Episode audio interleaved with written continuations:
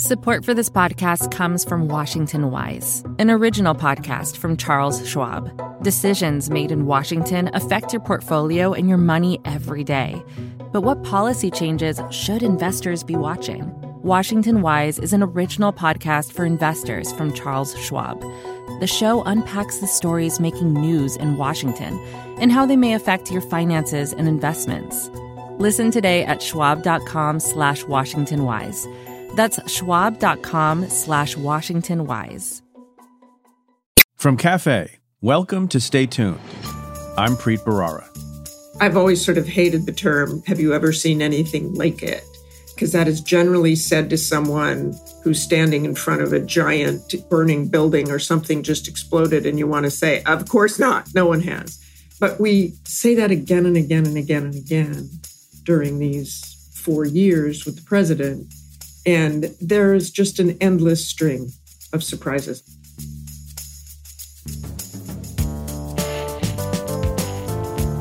That's Martha Raddatz. She's the chief global affairs correspondent at ABC News and the co anchor of This Week with George Stephanopoulos. Raddatz's storied journalism career has taken her from the war zones of Iraq and Afghanistan to the White House briefing room and the presidential debate stage. She's also traveled around the country to better understand the forces that led to the Trump presidency. Raddatz joins me this week to discuss what she's learned in her travels, how Donald Trump has changed journalism, and whether we should be concerned about the recent upheaval at the Pentagon. That's coming up. Stay tuned.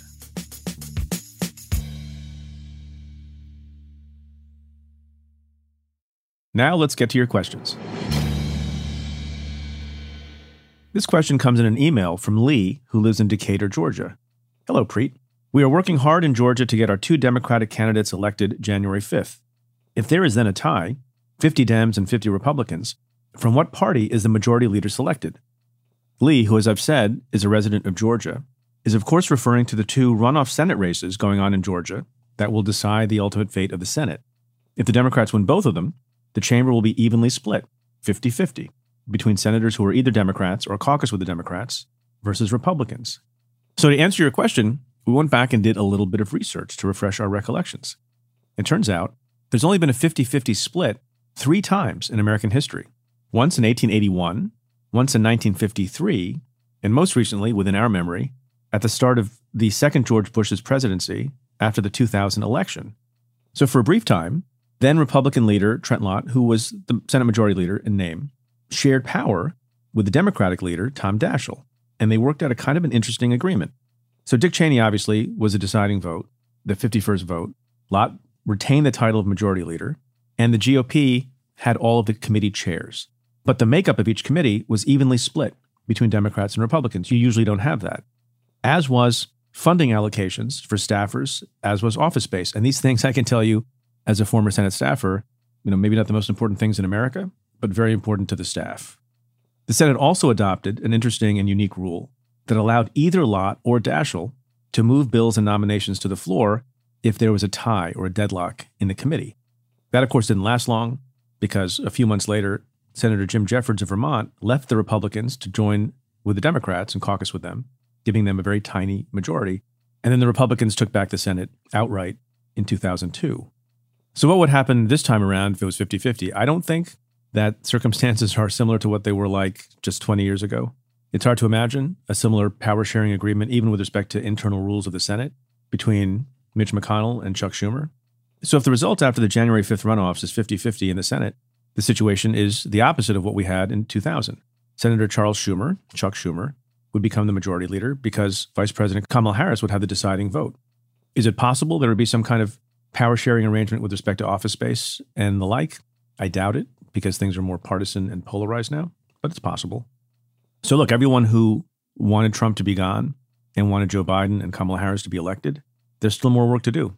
A lot hinges upon whether or not the Senate is in the control of Democrats or Republicans. A lot of Joe Biden's agenda can either be pushed forward or stymied, depending on what happens in the Senate. So I'm glad, Lee, you and others in Georgia and around the country are going to be working hard in those Senate runoff races.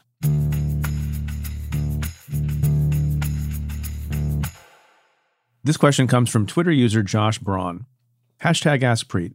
Is there any realistic limit to the number of specious lawsuits the Trump campaign can file? Or can they continue flooding the zone with BS indefinitely just to gum up the works? Nope, apparently no limit, as they've filed many, many, many, as you have seen. And our, our friend and former podcast guest, Marc Elias, keeps kind of a running tally going with respect to the cases that he is working on on Twitter. I think the last time I checked last night, the Trump campaign was 1 and 25. We have a free and open legal system in this country, and there are limitations on whether or not a good faith lawsuit can be brought and whether or not the opposing party can move for sanctions and or get attorney's fees depending on the circumstances and the jurisdiction. But this is a desperate last ditch attempt for Donald Trump to try to change the outcome, which reasonable people understand to be a foregone conclusion. We don't have a lawsuit quota system in this country. You can bring them as often as you want. And clearly, Donald Trump is trying to break a record. This question comes from Twitter user DBR Pro.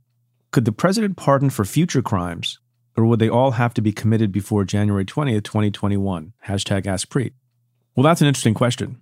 And I think the clear answer is no, you cannot pardon for future crimes. I know no doctrine by which any executive, either a governor or a president, under any understanding of pardon law or policy, could give a get out of jail free card to a person indefinitely going into the future. It just doesn't work that way. The confusion sometimes arises from the following distinction. It is true that you can pardon someone, the president can pardon someone for a crime not yet charged, but it has to have been committed during the presidency. And the example that we give all the time on this show and in other places was President Ford's pardon of Richard Nixon. Richard Nixon had not been charged with anything yet in any federal court. But Ford, within the discretion of his constitutional powers, preemptively pardoned Richard Nixon for any crimes he may have committed against the United States during his time as president. You can you cannot give someone a blank check to in the future murder or rape or defraud. That just doesn't work. This question comes from Twitter user the B's and C's. Good name. Hi, Preet. Given the proliferation of alternative right wing news channels like OANN and Newsmax and the damaging misinformation they put out, is there a case for revisiting the First Amendment? Hashtag Ask Preet. So I want to say right off the bat no, the First Amendment is the first one in the Bill of Rights for a reason. It's a bedrock of freedom in this country, it's a hallmark of our democracy. And I think it is a dangerous business to try to figure out ways to whittle away First Amendment freedoms. So I want to be clear on that. In our democracy, we believe in the proposition, the truth of the proposition, that sunlight, sunshine, is the best disinfectant. And the antidote to bad speech or incorrect speech or disinformation is more speech. And there should be enough outlets out there for people to get out their point of view we don't stifle speech. At least the government is not entitled to stifle speech or censor speech. And I think that's important in this country. And so I appreciate your point of view that there's damaging misinformation put out by right wing news channels. The people who listen to those outlets would say, in their view, in their perspective, there is misinformation put out by outlets on the left. And it begins to be a dangerous business for government to decide who is correct and who is not. But your question does raise an issue that we've discussed on the podcast before, and that is the legacy of the fairness doctrine. You may remember we had historians Kevin Kruse and Julian Zelizer on our podcast some months ago, and they have written about this topic, both in their book and in op ed pieces. And in their view, the demise of the fairness doctrine has contributed to the rise of partisan media and some of our polarization in this country. What was the fairness doctrine?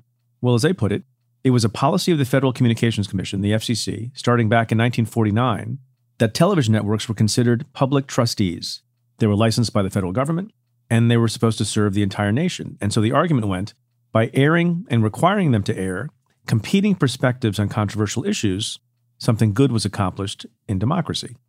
The policy was intended to foster a full and fair debate. But as historians point out, in practice, what it did was it really led networks to avoid employing anchors or reporters with obvious biases. And so they played things down the middle.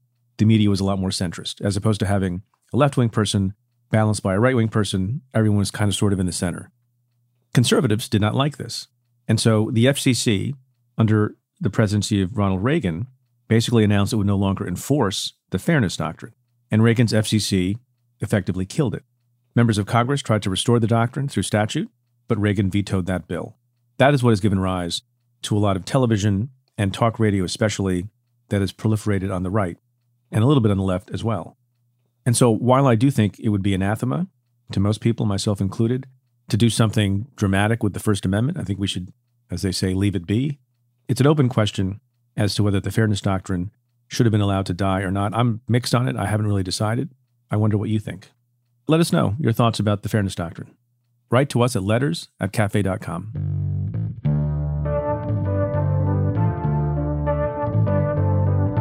Stay tuned. We'll be right back after a short break.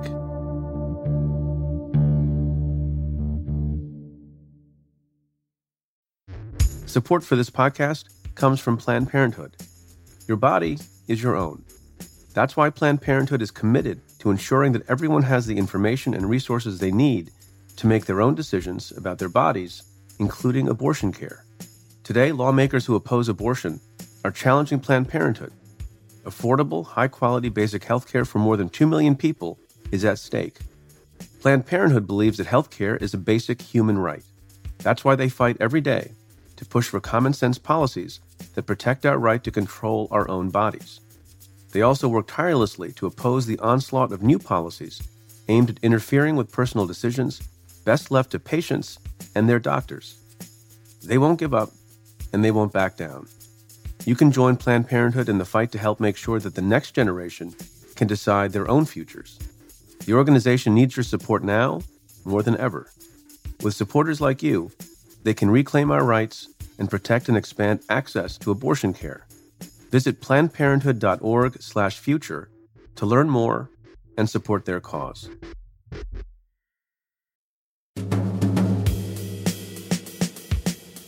Martha Raddatz is my guest this week.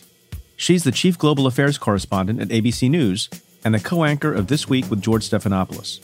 Raddatz recently embarked on a 6,000 mile road trip to speak with swing state voters about the presidential election. Today, we discuss the lessons she's learned in her travels throughout the country, the lasting impact of the wars in Iraq and Afghanistan, and some memorable moments from her distinguished career in journalism. Martha Raddatz, welcome to the show. Great to be with you, Preet.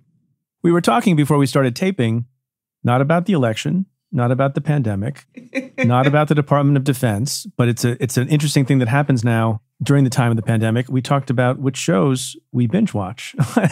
yeah, we got to escape all those other things. Do you want do you want to share a recommendation? Uh, I highly recommend Unbelievable, which I watched about six months ago, but it's based on a true story. I think it was three, four parts.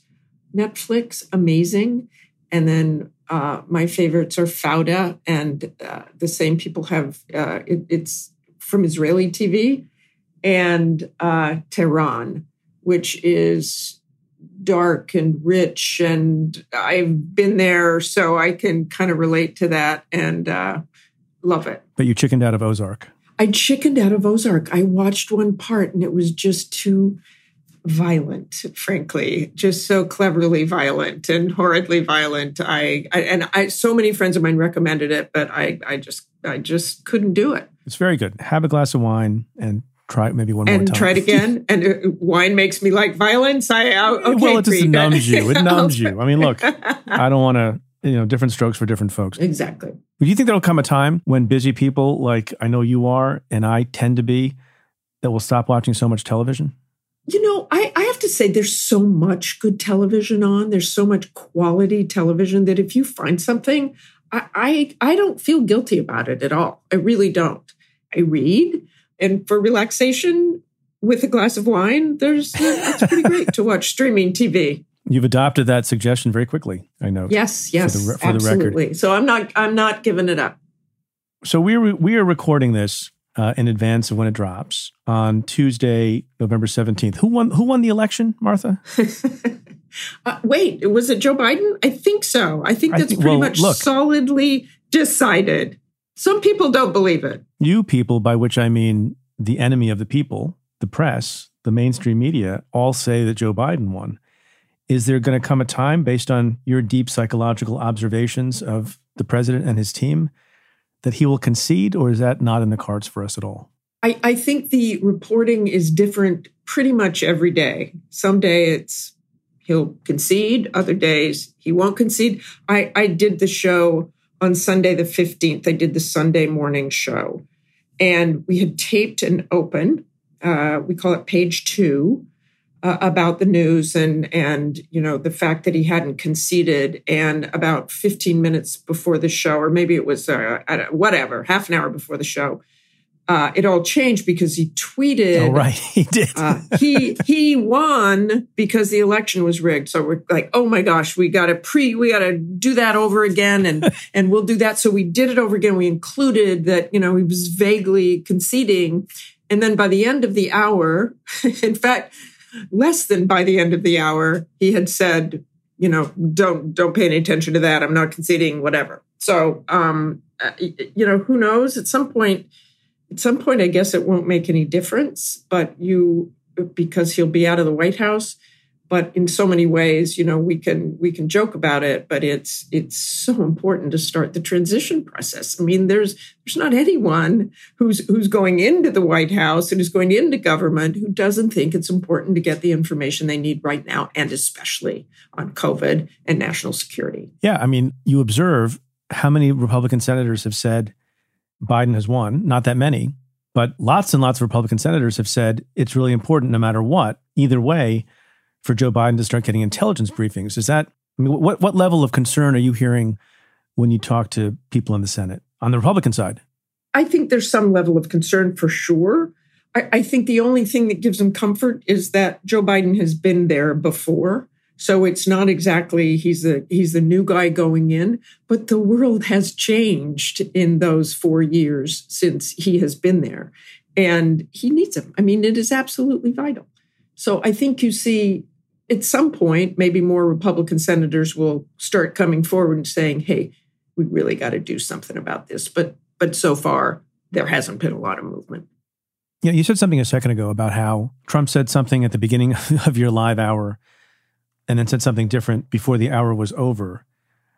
And I guess my question is over the four years, or more than four years, if you include the campaign as well, have you and other members of the press ceased to be surprised by things the president does and says, or have you built in some sort of resignation to the fact that you know these things are going to happen? Like, how, how do you think the press has adjusted over the four to six years of Trump being in the national spotlight? I think you get used to his surprises, but he never ceases to surprise. I mean, that's that's one of the things that was astonishing. You I've always sort of hated the term, have you ever seen anything like it? Right. Because that is generally said to someone who's standing in front of a giant burning building or something just exploded and you want to say, of course not, no one has. But we say that again and again and again and again during these four years with the president. And there is just an endless string of surprises. I, I, I couldn't begin to name how many times we are surprised or how many times our our White House correspondents have said we've never seen anything like it. And it's so not over. I, I think and, and it's not over and the surprises continue. I mean i think you know probably a week ago people would have thought okay now he'll concede. And I, you know in a week from now who knows what we'll be surprised about. Will you be surprised if he runs in 2024 I guess not. I mean, I again, we what never kind of answer is that? Surprised? I, I mean, it, it's you know what it is. It's it's a it's a Trump era answer is what that is. we, there, there's nothing you can say with certainty. There there just isn't. And and you know, trying to read him. I mean, in some ways, you you you get used to that, and you can and you can kind of read him. And you know you might say okay he just said that on twitter but is that what he really meant? And and i think that's probably what happened with that sunday tweet. Probably didn't realize he just you know vaguely conceded. And when he heard the news coverage then oh i got to turn that around. So I guess i can see him running. At the same time i guess i can see him just wanting to do something entirely different because he's already done this. Um it's just it's impossible to predict with any certainty. Absolutely impossible. And i'm i'm just not the kind of smarty pants who who says who, who says anything about president trump with absolute certainty. It's good not to predict these days. And let me ask you the question about the press and its evolution a different way. Um, and i haven't gone back and looked at all the early clips but i think it's the case that when the president said something i'll use this phrase non-factual during the campaign and i mean the 2016 campaign and right after he became president you know, there was a general reluctance on the part of the press to use harsh language to describe what he had done, namely lied. Fast forward to the run up to this election, and you see people saying it all the time. You see people cutting away from the president's talks from the White House. You see real time fact checking. You see the word falsehood. You see the word lie by mainstream anchors. I don't know if you've done it. I didn't do a check. What do you think accounts for that? And, and was that the right evolution? I, I think, first of all, you were presented with so many facts that just weren't, or, or there were so many things that were said that were just simply not true. And I think the press, I mean, it's not easy believe me, it's not easy and it has not been easy making those decisions. And we talk about it all the time. And I think there was that evolution from, you know, this, this, this isn't exactly true or he mis, misrepresented to that was a lie. And I think most of us have said that is not true. I think the one thing you want to avoid, and at, at least we do, I think at ABC, is when it goes over to main calling. You're a liar. Right. You know, that was a lie. This was a lie. That was uh, misrepresented. I, I, think you have to say that when it's just so out there. Um, but the name calling, I, I, I would not stand there and say you're a liar, Mr. President. I would say that was a lie or that was misrepresented because it's it's you know this is the office of the President of the United States and he was duly elected to that office. So it, it is it has been very tough. I mean, what also is very tough is is knowing that there are millions and millions and millions of people who don't care that he states things that are not true. And I mean, I've had that experience. Yeah, I want to get to your your cross country trip in a moment. But you know, what people sometimes may not appreciate is that in certain courts there's a distinction in the law between what is appropriate and what is not appropriate. Appropriate to say that a witness made a misstatement or a falsehood or even a witness lied. But to call a witness a liar in some places is not acceptable for the reasons you described. So you know, there's a parallel in the law as well. I'm glad I'm I'm glad I'm following that then. so you went you went on how many six six thousand miles across the United States? Is that correct? Do I have the right mileage? That is correct. Just about six thousand. Did you use your? How, you, how do you know? 6, how many steps is that? Did you use your iPhone? well, how about just the odometer? That's what we used. Oh, you were in a vehicle. You were in a vehicle. We were in a vehicle. We did not fly. We we took COVID precautions uh, as much as possible. We pre-planned the trip. I would say ninety percent of our interviews were set up beforehand, if not more, because we wanted to stay safe and you know jumping out of the car as i could do last year and say hey you um, right. um, can you tell me what you think is just not safe and particularly in places where no one's wearing masks.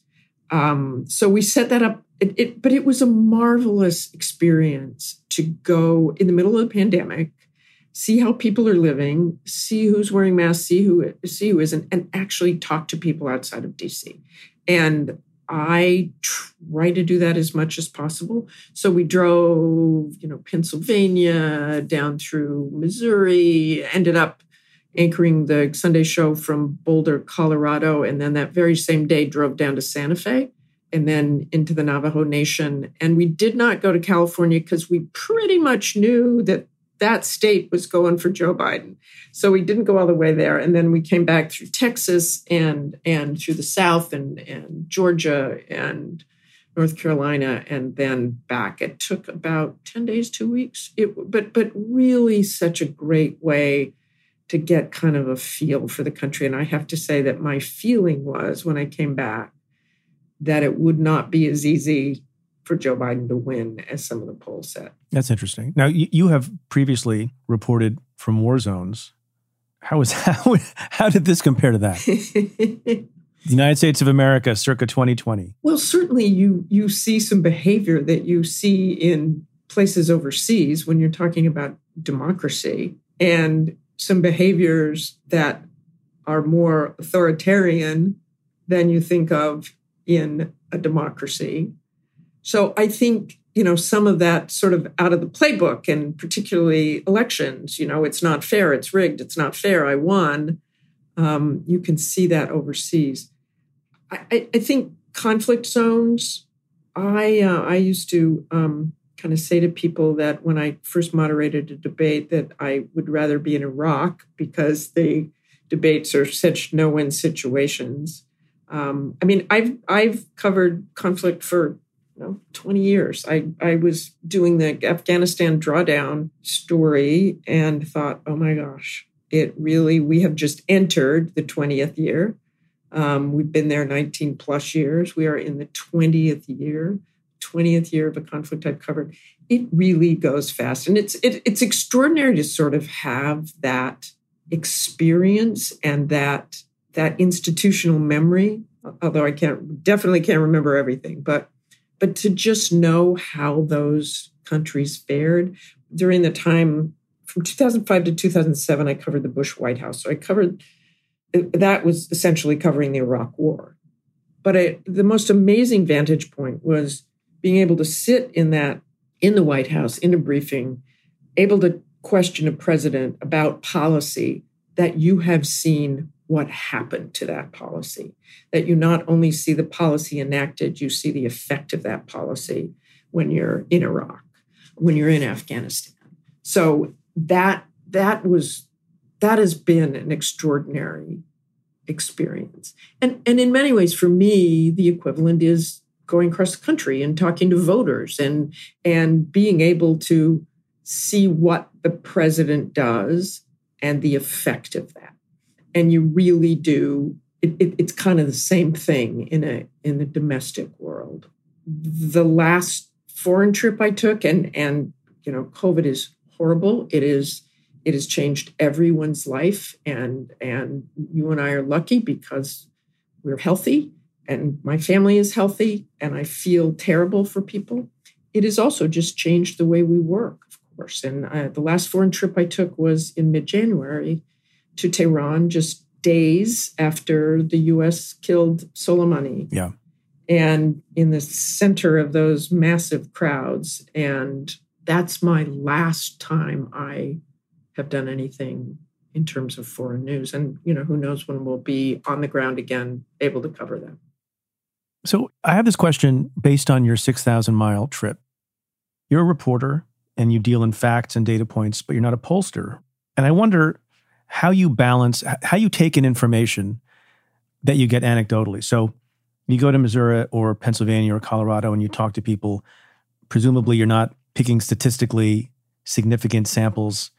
You're not micro targeting them to get a sense of, as a scientific matter, how the country's going to go or how that state or that community is going to go. So, on the one hand, you have what's supposedly a scientific polling. We know that didn't work out so well. And then you are an intelligent reporter who's been around the block and has studied not only our country, but other countries. How do you take in this information that is just anecdotal and had you turned down this other street, maybe you would have met a different family. Had you turned down a different street, you might have met a Biden family, and they might have conveyed their thoughts about the two candidates differently. It's like the soft science, like this the guy's got a big crowd, but the polling says otherwise. Or people are staying longer and they're just more excited. And the, like all that is soft stuff. How do you process that? Well, I, I think one of the things you do is, I mean, you do look at the polls. You look at the polls and you try to see what is behind them. And, you know, pollsters are asking these questions. And is that how these people feel who you meet? I mean, clearly anything you get from gathering um, ran, either randomly or set up it, it, you know, when you go on a cross country trip, it's going to be anecdotal. And I, I think without question, it's anecdotal. But I think it gives you, so it's not a poll. But I think my approach has been to see what's behind those polls. And if people are saying they are voting more for, if, if they're voting against Donald Trump rather than for Joe Biden, then, you know, that's a way to a way to approach that and and helps you with your questions.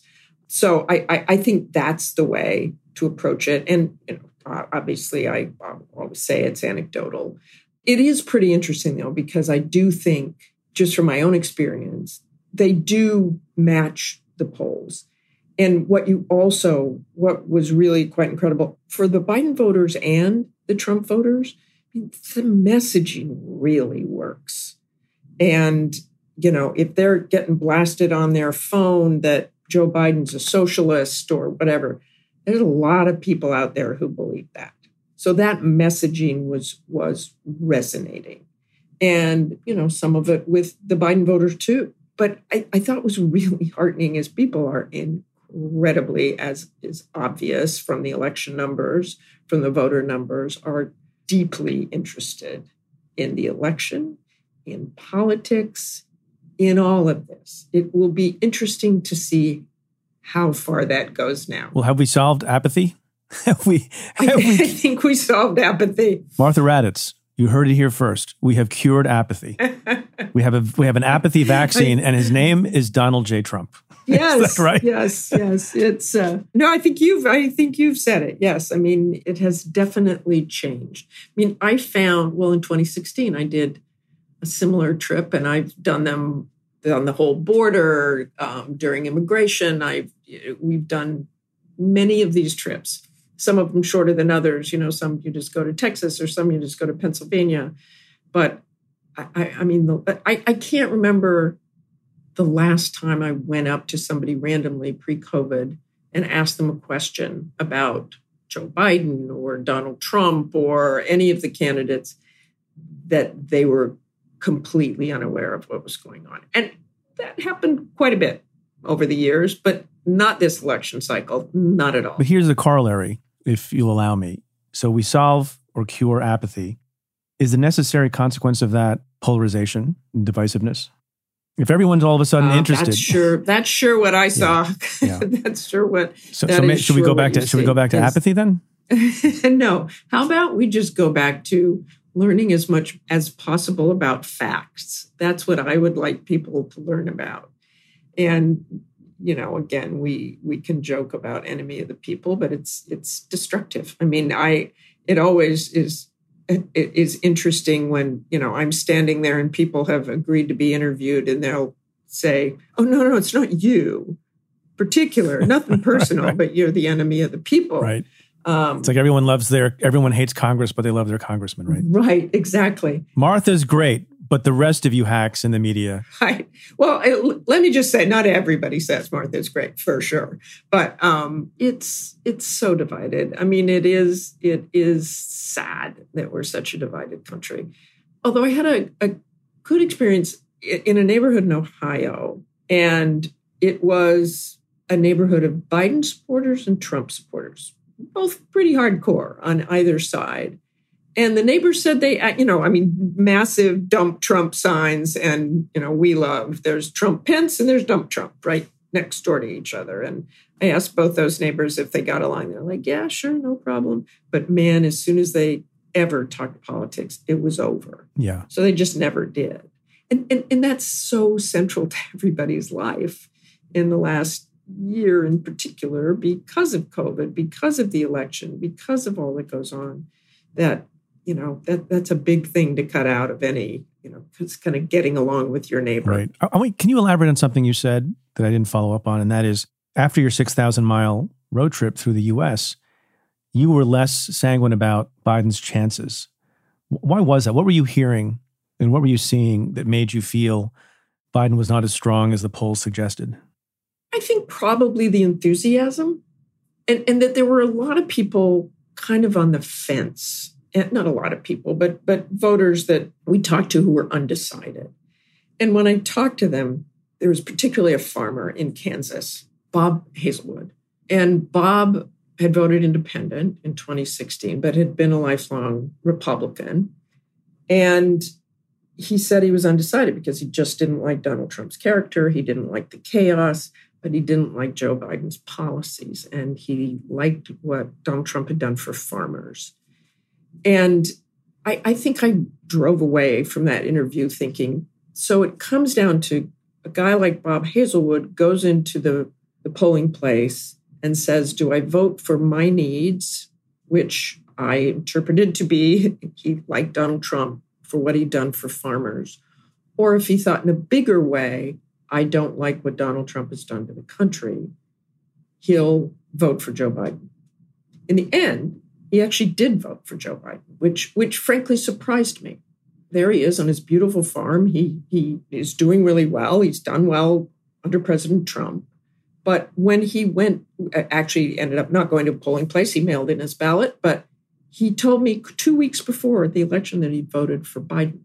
His nephew, on the other hand, who was also undecided and leaning Trump, ended up voting for Donald Trump and said he just could not vote for for Joe Biden. Right. So when you hear that nuance and when you when you talk to people about what it is, why, you know, what it is you like about Donald Trump. I mean, and and and then I had the the people who considered you know, Donald Trump a water walker. I mean, it was in in in Ohio and wait by water walker you mean you mean walks on water for these lifelong hamilton ohio residents trump's word is gospel i think he almost walks on water he could walk walks on water like yes. like like jesus yes okay. yes can you yes. explain those people um and and and seriously just said to me i, I said is there no it's the old getting shot on fifth avenue shoot someone on fifth avenue I said is there anything that donald trump could do that would dissuade you from voting for him no absolutely not absolutely not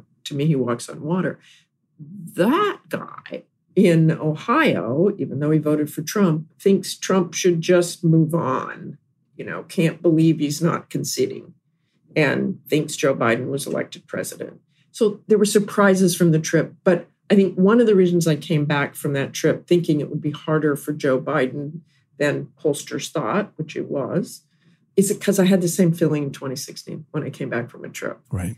And I remember telling some friends, like, I, you guys are discounting this guy. I'm not sure you should do that but uh, you know, I wasn't like I wasn't shocked about it like everybody was on election night, and that was mainly because of the polls. Look, right? A lot so, of people that you and I know. Well, I don't mean to speak for you, but you know, people in the cities and people who are involved in the news and involved in public policy. You know, they have pretty strong, you know, sort of worldviews about politics and ideology, and they and they generally over the course of their adulthood, generally not always. You know, my my parents vote, have voted Democrat generally but they voted for Reagan once, if not twice. So there are exceptions like that. But lots of people, they're not doctrinaire. And sometimes they'll vote for the Democrat for president, sometimes they'll vote for the Republican. I mean, there are people who voted for Bush, then Bush again, then Obama, then Obama again, and then Trump. And that seems to a lot of quote unquote elites who have firm and fixed views about, you know, ideology and, and politics and where in the spectrum they are, that seems ludicrous and almost incomprehensible. But I think we, I think a lot of folks who are in the business of analyzing politics and news forget that there are lots and lots of folks who can go either way every presidential election, right? Yeah, I, I mean exactly, and I like that thoughtfulness. I I like that it's not doctrinaire. I vote this, I vote that. I, mean that they look at the person as a whole, that they look at the policies, that that whatever it is that makes them choose, it's not necessarily party or you know if you ask people on policy issues they have, they have some pretty firm beliefs and if the candidate they like better doesn't comport with that that's okay they'll let some things go they'll ju- they'll juggle that around I, I just know you know we're, we're, we're talking about donald trump and the and the difficulties of covering that in four years the one thing i tried really hard to do over every single day is just be straightforward and just say what you know. Can I do analysis on the show? Sometimes you bet. But I think it's informed analysis. And I think it's from experience. I think it's from travels overseas, travels throughout the country that you can do some analysis. But I still try, and I think it's really important to just do facts, do straightforward, not make judgments it, certainly you can talk to people. I mean, I talk to people at the Pentagon, so I can say, you know, senior leaders think this, that, and the other, even though this is happening. But I, I just think the media needs to kind of even its keel and remember what our job is. So the Saturday after the election, in cities all around the country, people erupted in jubilation and dancing and singing. I, I had to, I posted on Twitter that I just had to explain to my teenage kids that this is not the normal level of celebration that occurs when a president is called, that this was something different. My question to you is when you think about the person who says Trump walks on water, and then you think about the person who spontaneously began dancing in the streets in Washington Square mm. Park in New York, and you look at their different reactions to Trump and Trump and Biden, I guess. How do those two human beings ever talk to each other? Can they ever understand each other? Do they need to understand each other? Explain to us what's going on, Martha. I'm glad you talked about the people who weren't jumping up and down. I, I actually, our bureau is just a few blocks from the White House. And after we were on the air and I could hear things outside, I walked down to the gates, as close as you could get to the White House, and and watched that. And then honestly, I did think about that neighborhood, those neighborhoods I'd been in with all Trump signs and and what they were feeling. And you know, I have no room for zero room for any racism or homophobia, but a lot of people were hugely disappointed that night. And I, I think both sides have to kind of understand that and reach out in some ways. I love telling the story, and these these are not particular political stories, but I did two or three years ago. National Geographic did an eight part series on a book I wrote called The Long Road Home, and it's about a battle in Iraq where eight. And I'm not. I'm seriously not trying to sell books here. I'm telling you a story about people coming together because um, I'm not sure the book even exists, but the series terrific. There were soldiers who were in that battle, survivors from that battle who were consultants on the show. And there was the showrunner and one of the executive producers is his name is Mikko Alanne. You could not be more liberal than Mikko Alanne. He is a vegan cat lover who lives in LA. And those soldiers, many of them very conservative, probably some of them voted for Trump for sure, and Mikko got along just fantastically. And I always tell people that that's where I got my faith in this country that we can come together because they respected one another for what they respected them for. Mikko, deep respect for the military. And they had deep respect for Mikko's skills as a writer and producer and someone who respected them. So if you can respect one another, and find that middle, I think it can work. And, you know, if Miko and my soldiers can get along the way anyone can.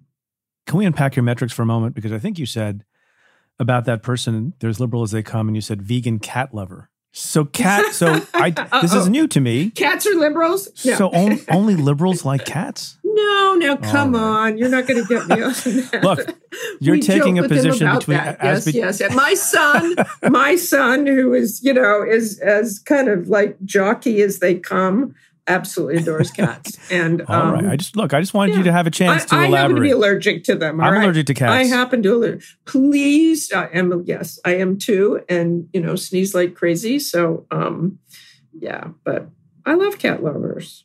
I love dog lovers. All right, now you're now you're now you're pandering. so can, can, we, can we switch gears and talk about the Department of Defense? And you have covered a lot of national security issues. And, and let me put it to you this way: It's not a very eloquent question, but what the hell is going on, and should we be worried? I, you know, started reporting last week that there are definitely concerns at the Pentagon, inside, outside the Pentagon, about what Donald Trump will do in the coming months. I think they're concerned clearly about Iran and uh, I believe he's been talked out of any action. But I think, and you know, clearly a drawdown in Afghanistan. We all remember that the president wanted. He said all troops should be out of Afghanistan by Christmas. That's not going to happen.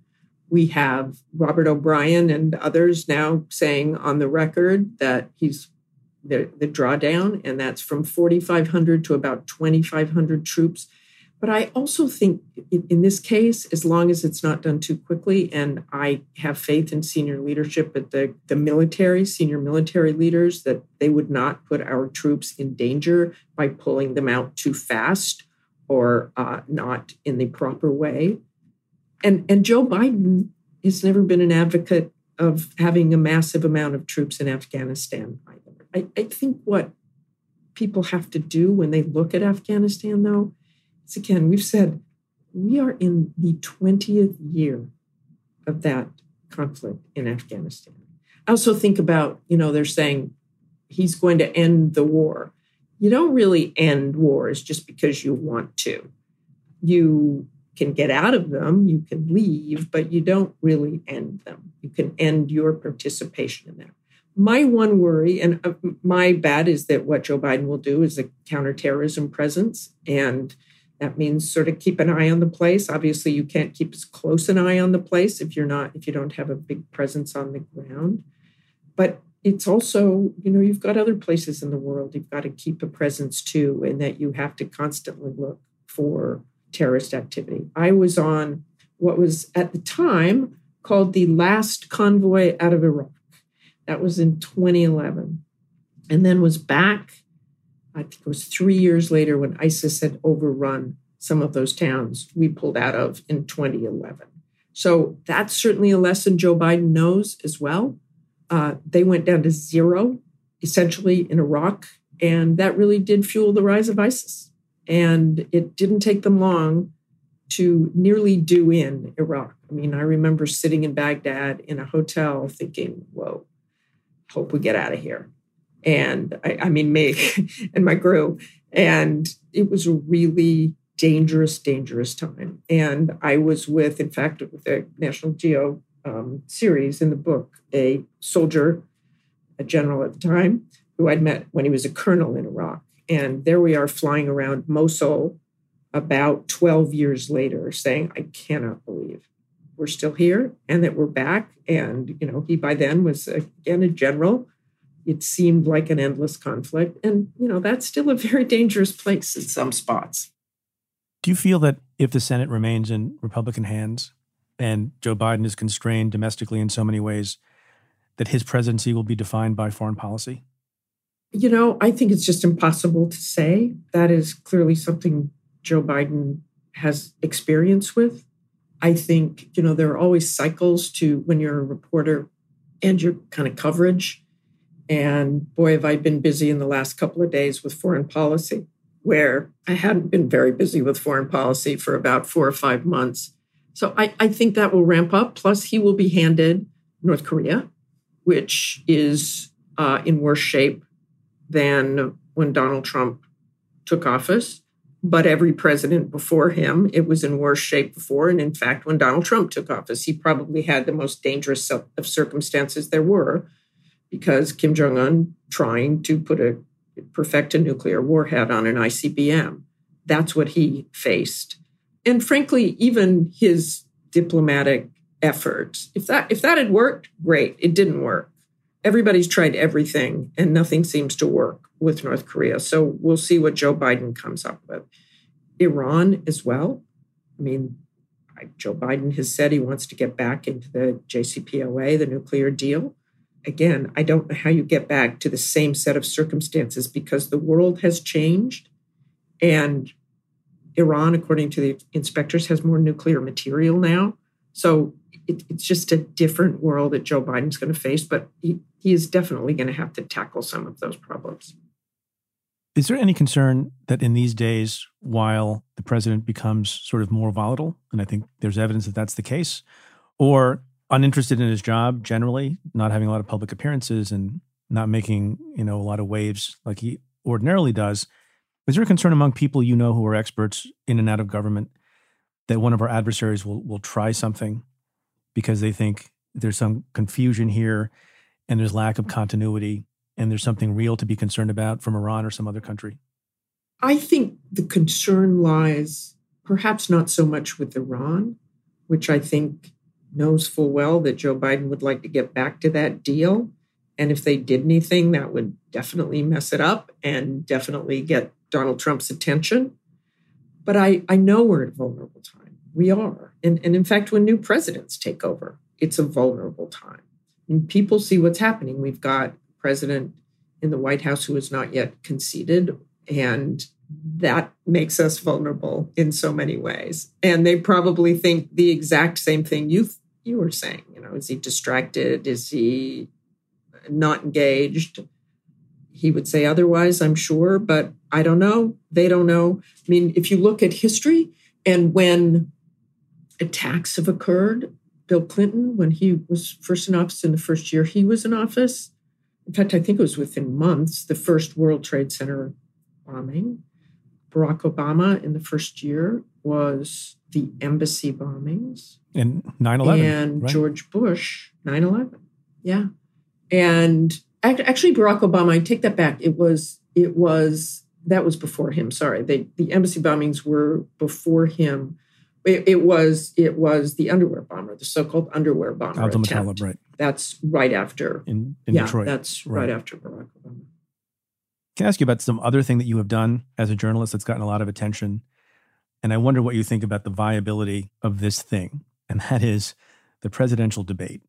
You famously, uh, I think, got a lot of praise. You moderated a debate back in 2016 between Clinton and Donald Trump. It was the second debate. Your co moderator, I think, was Anderson Cooper. Based on that experience, I guess my first question is how hard is it to moderate a presidential debate? And then my second question is based on the experience in 2016, were you surprised at how the first debate went in 2020 between Trump and Biden? Yeah, you, you were. I guess I was, and I was. I, when we talk about I know, surprise, you, I know you told me this already. It's my whether he never. yes, when he doesn't surprise you. Okay, so so I also did the vice presidential debate in 2012 between Biden and Paul Ryan, and that was the most civilized, sitting at a table, conversational, fair exchanges a little bit combative, but overall it was just such a feeling that democracy works. And and I was so proud of that debate because I really felt like the American people got a good look at both these candidates, how they perform under pressure, what their policies were. Now, fast forward to 2016, I'm not sure exactly what the American people got out of that. It was combative. It was, you know, why aren't you asking her? It was a lot of interruption. Um, you know, I, I probably got praised because it was like, move on, we're going on. I tried to control the debate. Secretary Clinton, we are moving to an audience question. We're almost out of time. We have, we have another. Mr. Trump, we're moving to an audience question. It is our country Mr. Trump, has the Secretary slowest Clinton, we want to get to the disaster. audience. Thank you very much, both of you. But the 2020 debate, I, I just I felt for Chris Wallace. Chris Wallace is an excellent moderator. I, I just don't know what you would have done. Well, the mute to, button. There's been discussion of the mute button, and I guess that made its appearance. Yeah, the mute button. Um, the mute button, but the mute button, you know, you'd still hear somebody trying to interrupt. I mean, it was just so out of control. I, I actually think what I would have done is just stopped it and said, I mean, but I said it's easy it? for me to Monday morning quarterback. I, I mean, just like either either we're to play by the rules, or I, I don't see any reason we should go on. I, I think I, I always tell people being a parent helps you be a good debate moderator because you just sort of can give them timeouts and and threats but also any parent knows that sometimes that doesn't work. And then what you, what do you do? It's like escalating force right? It's like in in you know a diplomatic standoff. If you don't this do this i'm going to do that. Well eventually you have to do that or you have no credibility. So that that's a little tough in a debate but that was just you know it was absurd. It was absurd. Do you spend more time thinking about the questions or thinking about the ways in which the questions might be answered that need to be fact checked or followed up on, or more time thinking about how you'll control it if it goes off the rail, like or all of those things. All of those things. I mean, all of those things you do. I mean, you you start out, and I was a complete newbie in 2012 in particular. I was just like I was covering wars, and out of the blue, I'm asked to do a presidential debate. I hadn't covered politics for years. Since you're covering wars, why don't you come and do this debate? yeah, no, maybe that was it. Maybe that was the reason. Um, and I was just immersed myself in you know whatever, and then you know then you decide what you what you think people will think is important to ask about. You're never going to please everybody.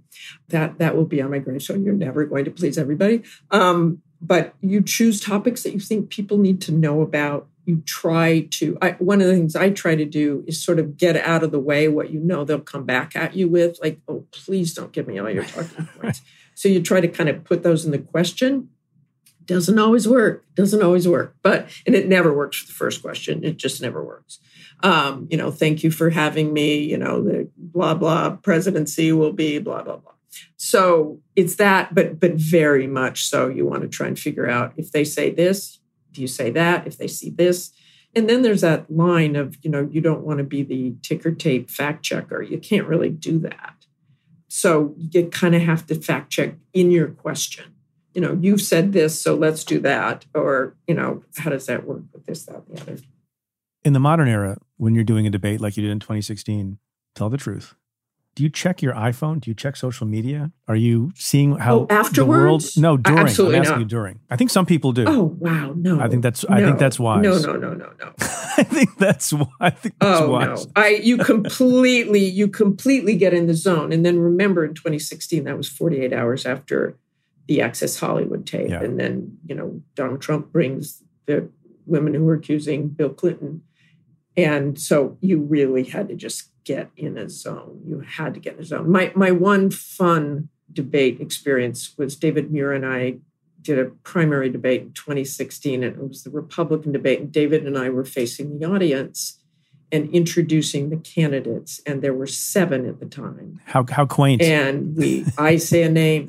How quaint, I know. And David would say a name, and now we welcome, you know, now we welcome Jeb Bush, and I would say, and now we welcome Ben Carson, and he would say, now we welcome Chris Christie.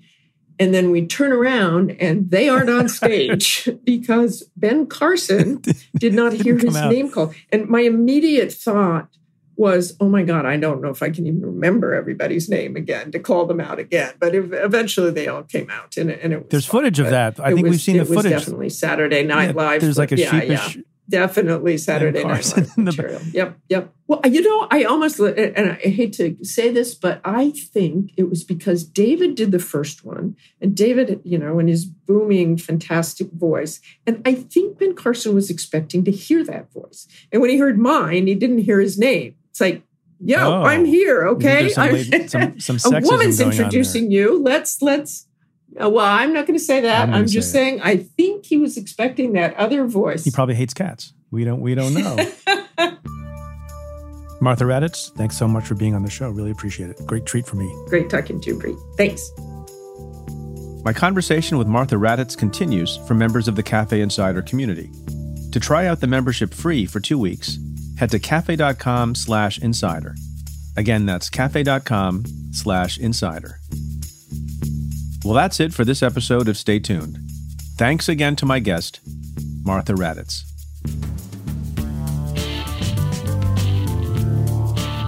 If you like what we do, rate and review the show on Apple Podcasts or wherever you listen. Every positive review helps new listeners find the show. Send me your questions about news, politics, and justice. Tweet them to me at Preet Bharara with the hashtag AskPreet. Or you can call and leave me a message at 669 247 7338. That's 669 247 Preet.